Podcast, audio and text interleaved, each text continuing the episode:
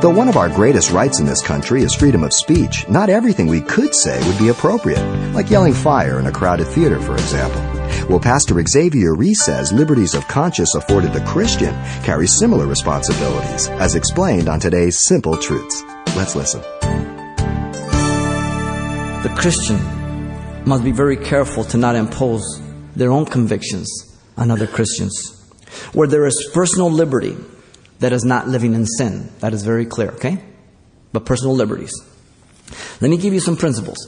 Romans 12:3 says, "For I say through the grace given to me to everyone who is among you, not to think of himself more highly than he ought to think, but to think soberly, as God has dealt to each one a measure of faith." The context is the gifts of the Spirit, but the principle is the same. It focuses on pride. Pride exalts us. We think we're better than someone else because they don't do certain things. Here's the second principle, Romans 14:22. Do you have faith?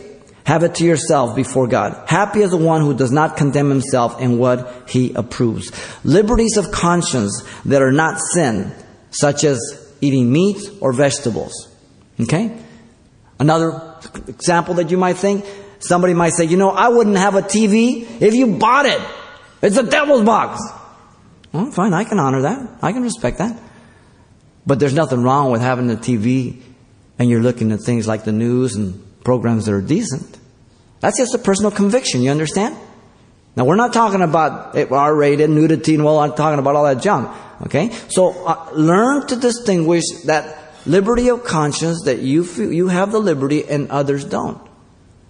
And don't impose it on each other. That's legalism. Be careful. Here's another one. All things are lawful for me, but all things are not helpful. All things are lawful for me, but I will not be brought into the, bar, the power of any. 1 Corinthians 6.12. In other words, if I cannot say no to something, I'm no longer free. Example. You're a Dr. Pepper guy or gal. You do not drink anything but Dr. Pepper. I don't care where you go.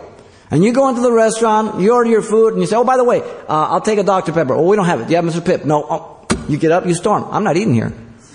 You're not free. You're in bondage to Dr. Pepper.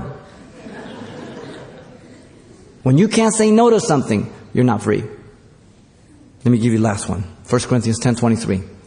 All things are lawful for me, but not all things edify. Here it is. I want to do only the things going to build me up. What is going to build me up in my spiritual life? There's things that I can do that are they're not sin in and of themselves. Okay? Example. Let's say they have a men's seminar on Saturday and you've got the Super Bowl or whatever. Now you're, you're perfectly free. You can stay home and watch the game. But what's going to build you up more? You understand? Choices, people. You've been listening to Simple Truths with Pastor Xavier Reese, a daily devotional of the enriching and precious truths found in God's Word. CD copies are available of the studies you hear each day on our broadcast simply by calling 800 651 8352 or log on to CalvaryChapelPasadena.com for information on various other messages from Pastor Xavier. There, you'll also get information on our weekly services, announcements, even hear this program again at the radio listings link. It's all at CalvaryChapelPasadena.com. And join us next time for more Simple Truths.